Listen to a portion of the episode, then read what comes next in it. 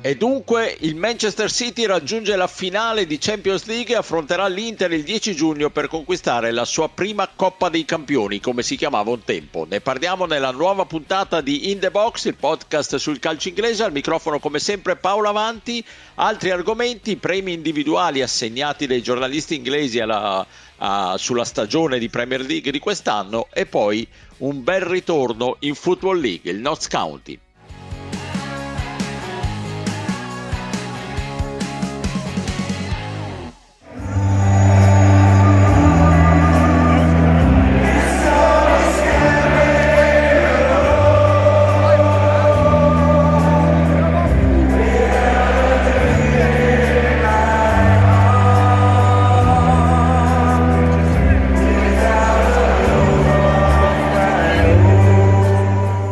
Registriamo a pochi minuti dalla fine della partita tra Manchester City e Real Madrid questa puntata di In The Box, la registriamo con ancora negli occhi la bellezza dell'incredibile prestazione della squadra di Guardiola che ha asfaltato il Real Madrid. Ne parliamo con i miei abituali compagni di viaggio, Stefano Cantalupi, ciao Stefano. Ciao a tutti, bentrovati. E da Londra Pierluigi Giganti, ciao Pierluigi. Ciao ciao. È orrendo, davvero orrendo citarsi, ma io ho scritto questi due tweet, ho fatto due tweet durante la partita, uno a fine primo tempo, così si gioca solo in paradiso, e uno a metà secondo tempo in cui ho detto che se il Manchester City, questo Manchester City, dovesse vincere la Champions League, coronerebbe un ciclo irripetibile e si candiderebbe a essere considerata tra le più forti squadre inglesi di sempre, se non la più forte squadra di, inglese di sempre. E ovviamente Stefano, precisiamo che tutto il nostro, il nostro cuore è dalla parte dell'Inter, ma qui si parla da un'ottica, da un punto di vista inglese, analizziamo il percorso delle squadre inglesi e parliamo de, quindi del Manchester City. Questo a scanso di equivoci prima che qualcuno ci dica che stiamo gufando contro l'Inter, che non è assolutamente la nostra intenzione. Vai Stefano. Ma no, noi non, non gufiamo e non abbiamo questo potere, o meglio, forse eh. ce l'abbiamo perché vedendo alcuni pronostici che abbiamo fatto in passato, allora per non sbagliare non, eh, non proiettiamoci già sulla finale, non, eh, non, diciamo nulla. Anche perché avremo modo di parlarne, infatti. Esatto, lo faremo e poi soprattutto è ovvio che il Manchester City sarà favorito in finale rispetto all'Inter per eh, diciamo quello che negli anni ha costruito a livello di risultati e anche a livello di piazzamenti europei, perché poi è vero che è sempre mancato l'acuto finale, però è una squadra che ci è andata più volte vicina a vincere quella Champions League che Guardiola non ritrova dai tempi di Barcellona. Però, insomma, è la frase più banale del mondo, ma eh, le partite di 90 minuti secche o 120 se ci saranno i supplementari o i rigori si prestano a sorprese quindi non, non, ha nessun senso secondo me in questa fase soprattutto adesso ecco fare un pronostico e guardare troppo avanti. È meglio guardare a quello che è stato fatto dal City in questa semifinale di ritorno nella quale devo dire Real Madrid mi ha abbastanza deluso ma più che altro perché nel primo tempo per due volte ha scampato il pericolo con due miracoli di Courtois e lì mi sarei aspettato che provassero a cambiare un attimo marcia prima di subire un gol, tra l'altro abbastanza banale, quello del, dell'1-0 di Bernardo Silva. Eh, invece hanno provato una reazione solo dopo aver subito lo svantaggio, il tiro di cross molto bello per carità, però Ederson sembrava comunque sulla traiettoria quello che ha, che ha, preso la traversa. E per la verità è stato un po' l'unico acuto del Madrid in, in tutta questa gara di ritorno. E questo un po' devo dire mi ha stupito ma forse molto più eh, semplicemente bisogna dare atto al fatto che il City ha, è riuscito a organizzare quella pressione che ha tolto ogni tipo di respiro, di fiato, di, di, di, di ogni secondo di pensiero ai creatori di gioco del Madrid. Per rispondere alla tua domanda, o comunque per commentare la, la, la, tua osservazione sul fatto che il City possa, in caso di vittoria della Champions League, diventare la squadra inglese più forte di tutti i tempi, non lo so, io ho in mente lo United del Travel come, come, squadra inglese più forte di tutti i tempi. Può darsi che magari le mie simpatie per i Diavoli Rossi mi obnubilino un po', perché è vero che comunque qui parliamo di una squadra che ha vinto anche Premier League in serie e mentre parliamo si appresta a vincerne un'altra. Però insomma, poi sai che non, non sono un grande amante dei paragoni tra epoche perché è sempre, sempre tutto abbastanza diverso e non confrontabile, però sicuramente sarà uno dei temi sul piatto di tutti i vari analisti, giornalisti e tifosi inglesi. Ma sì, certo, è chiaramente una, un giochino anche perché eh, che ne sappiamo, le epoche sono talmente diverse, l'Arsenal di Chapman il Liverpool degli anni 70, dove, dove li collochiamo. Eh, il senso della cosa è che è una squadra che veramente sta segnando un'epoca, poi si può sempre dire che eh, è facile segnare un'epoca quando si dispone dei miliardi di cui dispone il Manchester City, però è anche vero che bisogna spenderli bene, scegliere l'allenatore giusto soprattutto e poi gli uomini giusti. E l'allenatore giusto, e qui passo la palla per Luigi, io ammetto non sono mai stato un guardioliano, non ero uno di quelli che si esaltava di fronte al gioco del Barcellona, ovviamente eh, lo consideravo un gioco eh, pazzesco, una squadra che ha fatto la storia, anche quella, ma non sono mai stato un fan di Guardiola. Io credo che il Guardiola che si sta vedendo nel calcio inglese sia qualcosa di veramente di super. Quando vedo giocare giocatori come Stones a centrocampo, quando vedo la crescita di Grealish, di Walker, perché è facile ottenere il massimo da De Bruyne, ma quando vedo come fa crescere certi giocatori, veramente tanto di cappello di fronte a Pep Guardiola, che però a volte nelle finali si inventa delle cose che poi si rivelano degli autogol perché vuole fare un po' troppo il fenomeno e questo è forse il suo grande limite. Ho parlato fin troppo, adesso do la parola per Luigi, anche a te per Luigi un commento su questa serata davvero fantastica del Manchester City. Ma questa sera il Manchester City non ha sbagliato nulla, non ha sbagliato nulla nessuno degli 11 giocatori, non ha sbagliato nulla Guardiola che ha messo esattamente la stessa formazione che aveva giocato all'andata. Abbiamo visto degli automatismi che secondo me sono stati perfetti e magnifici. Vedere come Stones scivolava da difensore centrale a centrocampista aggiunto per mettersi in coppia con Rodri è stato fantastico. Vedere come Bernardo Silva riusciva mm, ad andare dalla fascia in posizione centrale eh, e mettere in difficoltà Camavinga che ha dimostrato tutti i suoi limiti di laterale sinistro, da laterale sinistro è stato meraviglioso, ma veramente tutto il Manchester City secondo me è girato alla perfezione, al termine del primo tempo hanno fatto 43 attacchi contro i 3 del Real Madrid e come si diceva prima soltanto grazie a Courtois non è finita in maniera ancora più importante questa, questa vittoria del City. Il Real secondo me a un certo punto eh, ha pagato eh, sicuramente il fatto di avere due dei tre centrocampisti che comunque facevano fatica a stare dietro alla linea mediana del, del City e ovviamente mi riferisco a Cross e a Modric. Mm. Ha pagato la giornata storta di Valverde, ha pagato le difficoltà di Vini Junior che non è mai riuscito a saltare Walker eh, come dicevo, a un certo punto Ancelotti ha provato a cambiare qualcosa perché ha centrato un po' Rodrigo cercando di dare più vivacità in quella zona del campo dove, come dicevo prima, c'era la superiorità del City, ma non è riuscito a cambiare un granché. Poi nel secondo tempo, con l'ingresso di Asensio, si è andato a mettere lui in quella zona, Rodrigo è, è tornato di nuovo sul, sull'esterno di destra, ma no, non sono mai riusciti veramente a rendersi pericolosi al di là delle conclusioni da fuori e della punizione di Alaba. Uh, alla fine mh, mm, davvero giù il cappello di fronte mh, mm, a questa squadra inglese poteva tranquillamente finire con un passivo più importante e io ritengo che mh, mm, questo sia lo schema che Guardiola porterà in finale. Sarei molto stupito se ci fosse qualche, qualche variazione, qualche avvicendamento, perché Guardiola secondo me fa queste variazioni perché lui vuole sempre arrivare al massimo, vuole sempre cercare non tanto di stupire, ma comunque di avere il, il, giocattolo migliore che possa avere tra le mani. In questo momento, secondo me, già ce l'ha. Quindi pensare di fare qualunque variazione sarebbe folle. Esatto, sono d'accordo. Avremo sicuramente modo in avvicinamento alla finale comunque di tornare molto con più profondità su come sarà questa finale del 10 giugno a Istanbul.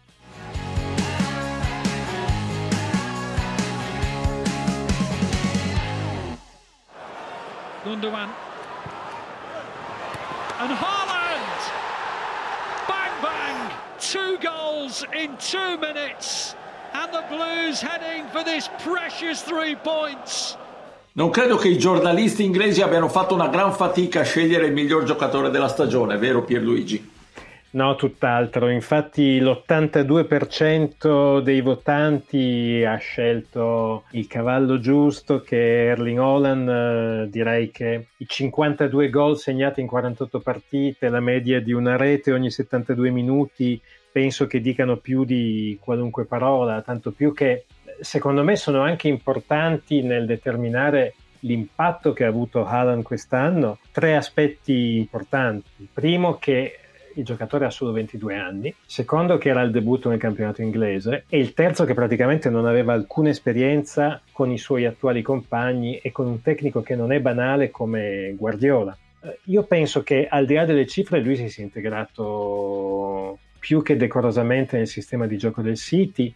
Ovviamente c'è ancora qualcosa da registrare, la partita di Champions del Bernabeu ci ha dato un'indicazione che soprattutto sul fronte del suo apporto al gioco e soprattutto nei big match c'è ancora della strada da fare, ma insomma io non, non mi lamenterei. Tornando invece alla classifica, mm, secondo me mh, mm, ci sono alcuni elementi che sono abbastanza interessanti. Intanto vediamo un po' questa classifica nella, nella, nella parte alta. No? Dopo Holland, i due altri elementi che sono nati sul podio sono i due artefici della stagione miracolosa dell'Arsenal, che sono Saka e Odegaard e anche questo mi sembra un premio giusto a due elementi che secondo me assieme a Saliba e a Jesus e Zinchenko hanno davvero trascinato i Gunners. E poi ci sono delle sicurezze che sono De Bruyne, Rashford e Kane. Forse Rashford un po' meno sicurezza, però insomma da quello che avevamo visto già dall'inizio di quest'anno si è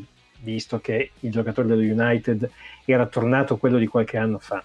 Io sono rimasto un po' stupito dal fatto che gli esponenti della Football Writers Association abbiano lasciato piuttosto indietro un giocatore come Rodri, che è arrivato tredicesimo e che secondo me invece eh, è il vero motore del gioco del City in entrambe le fasi e credo che avrebbe meritato una posizione più alta. E poi ci sono anche altri due nomi che mi hanno lasciato perplesso.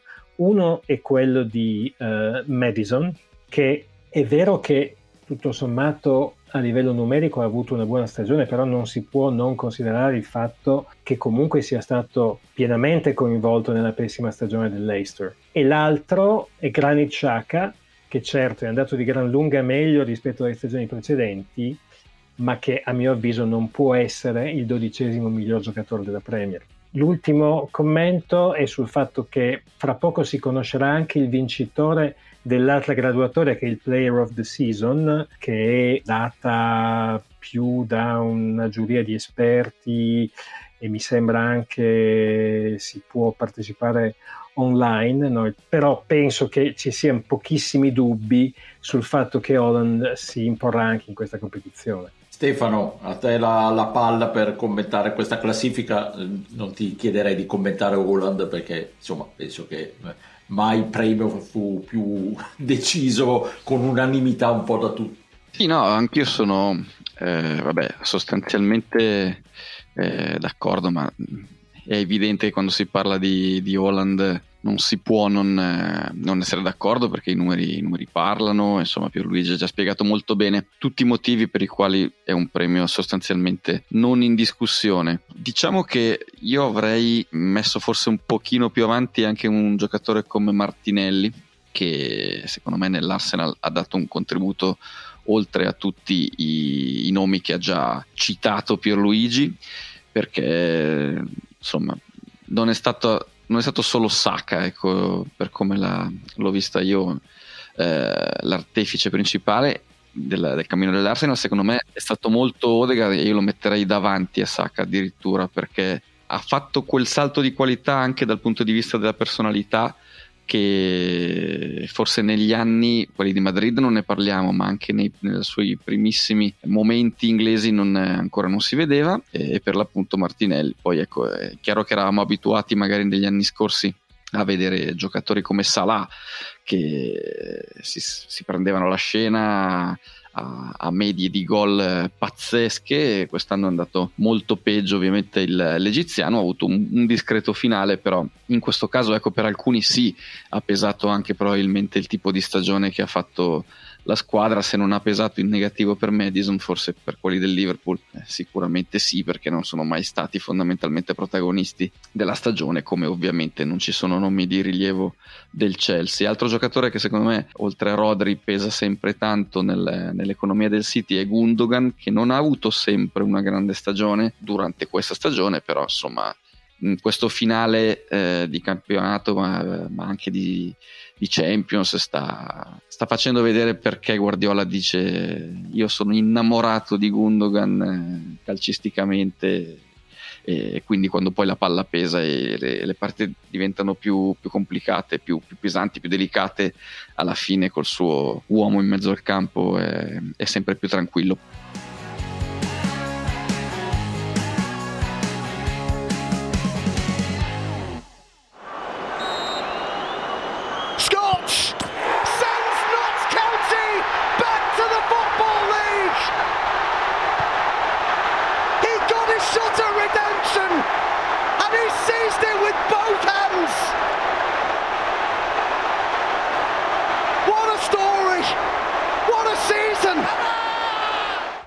Lontano 1903 quando la Juventus ricevette da Nottingham le nuove divise che andavano a sostituire quelle rose indossate sin dalla fondazione dal club torinese.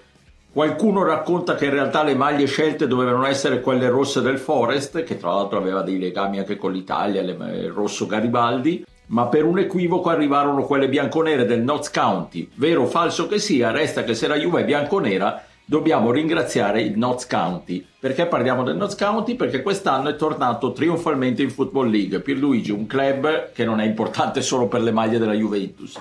No, infatti è importante per tanti motivi, ma um, iniziamo dal presente. Come dicevi tu, dopo quattro anni ri- ritornano in League 2. Peraltro hanno sempre centrato i playoff in queste quattro stagioni.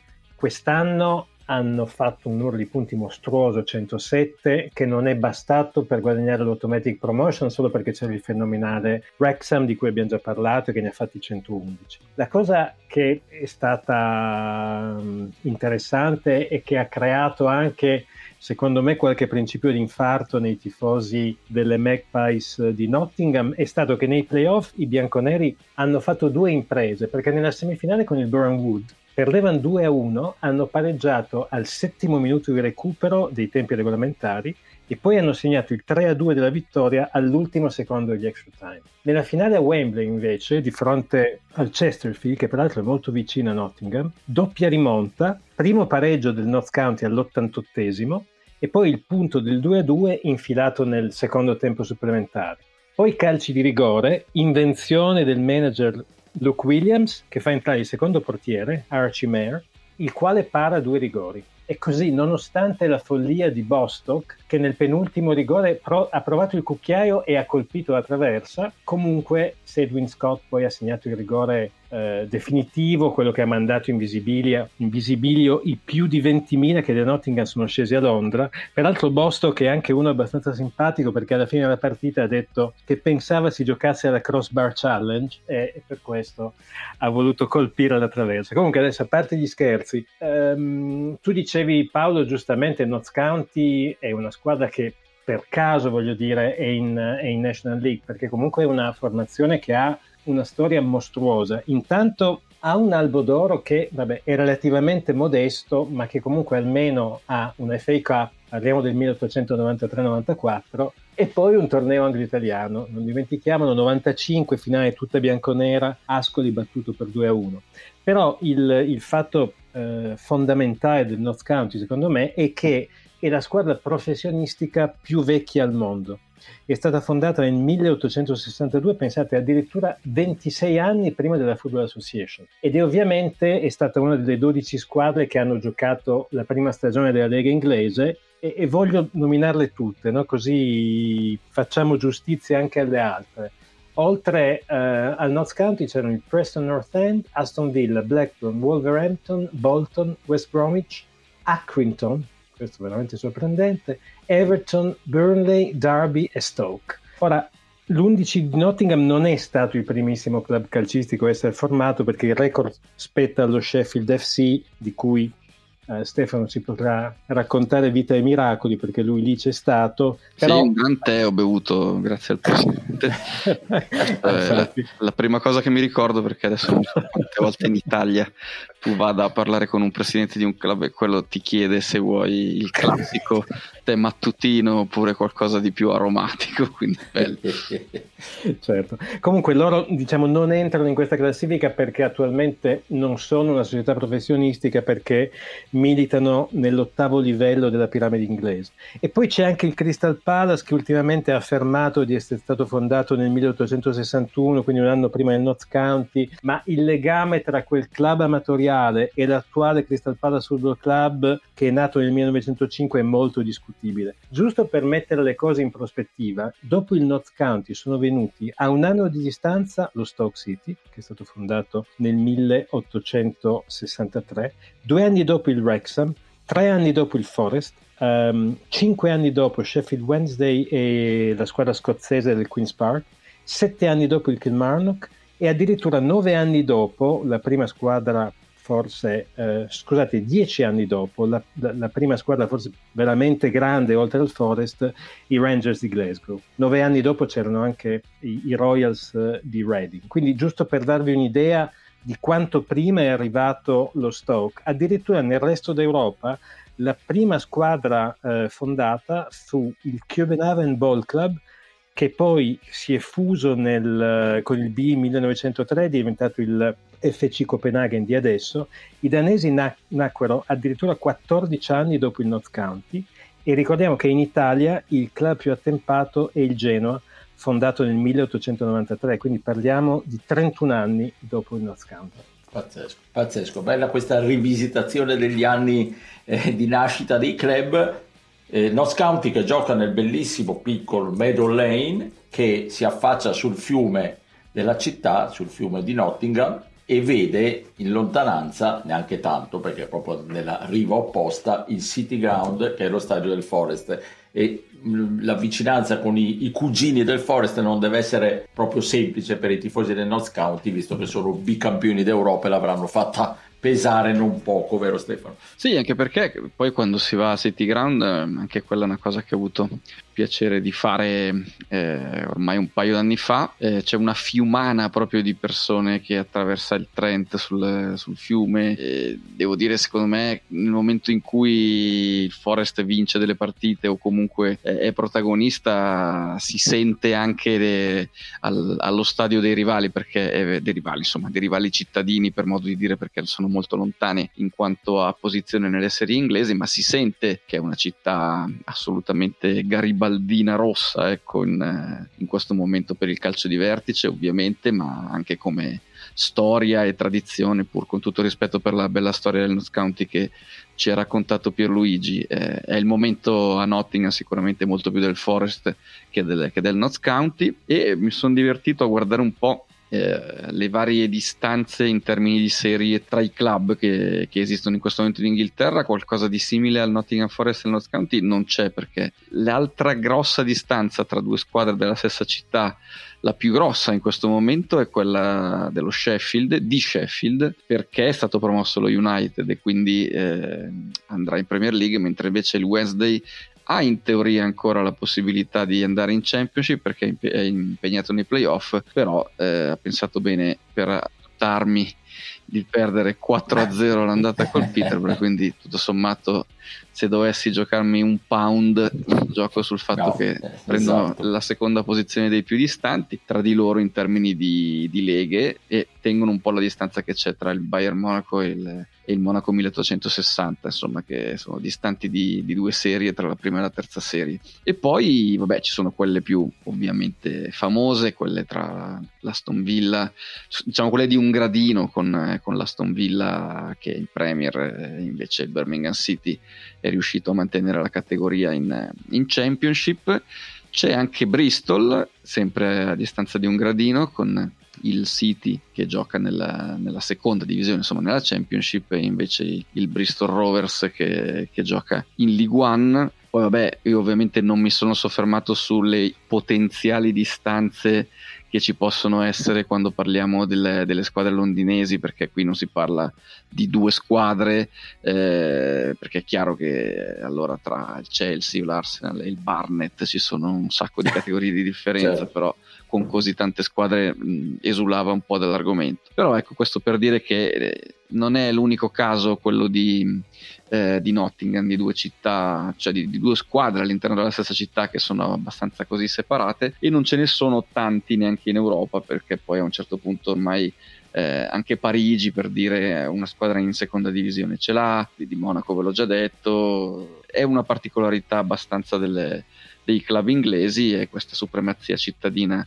del Forest, i tifosi dei Forest si augurano che possa continuare a livello di Premier League visto che la squadra ancora non è salva. Mi viene in mente e chiudiamo la differenza anche lì di un livello tra il Dundee e il Dundee United in Scozia e anche lì la caratteristica è che gli stadi sono vicinissimi, lì si parla proprio degli stadi più vicini d'Europa, praticamente si fa una passeggiata di 500 metri e si arriva nello stadio della rivale. Anche lì c'è una divisione che li separa, per fortuna.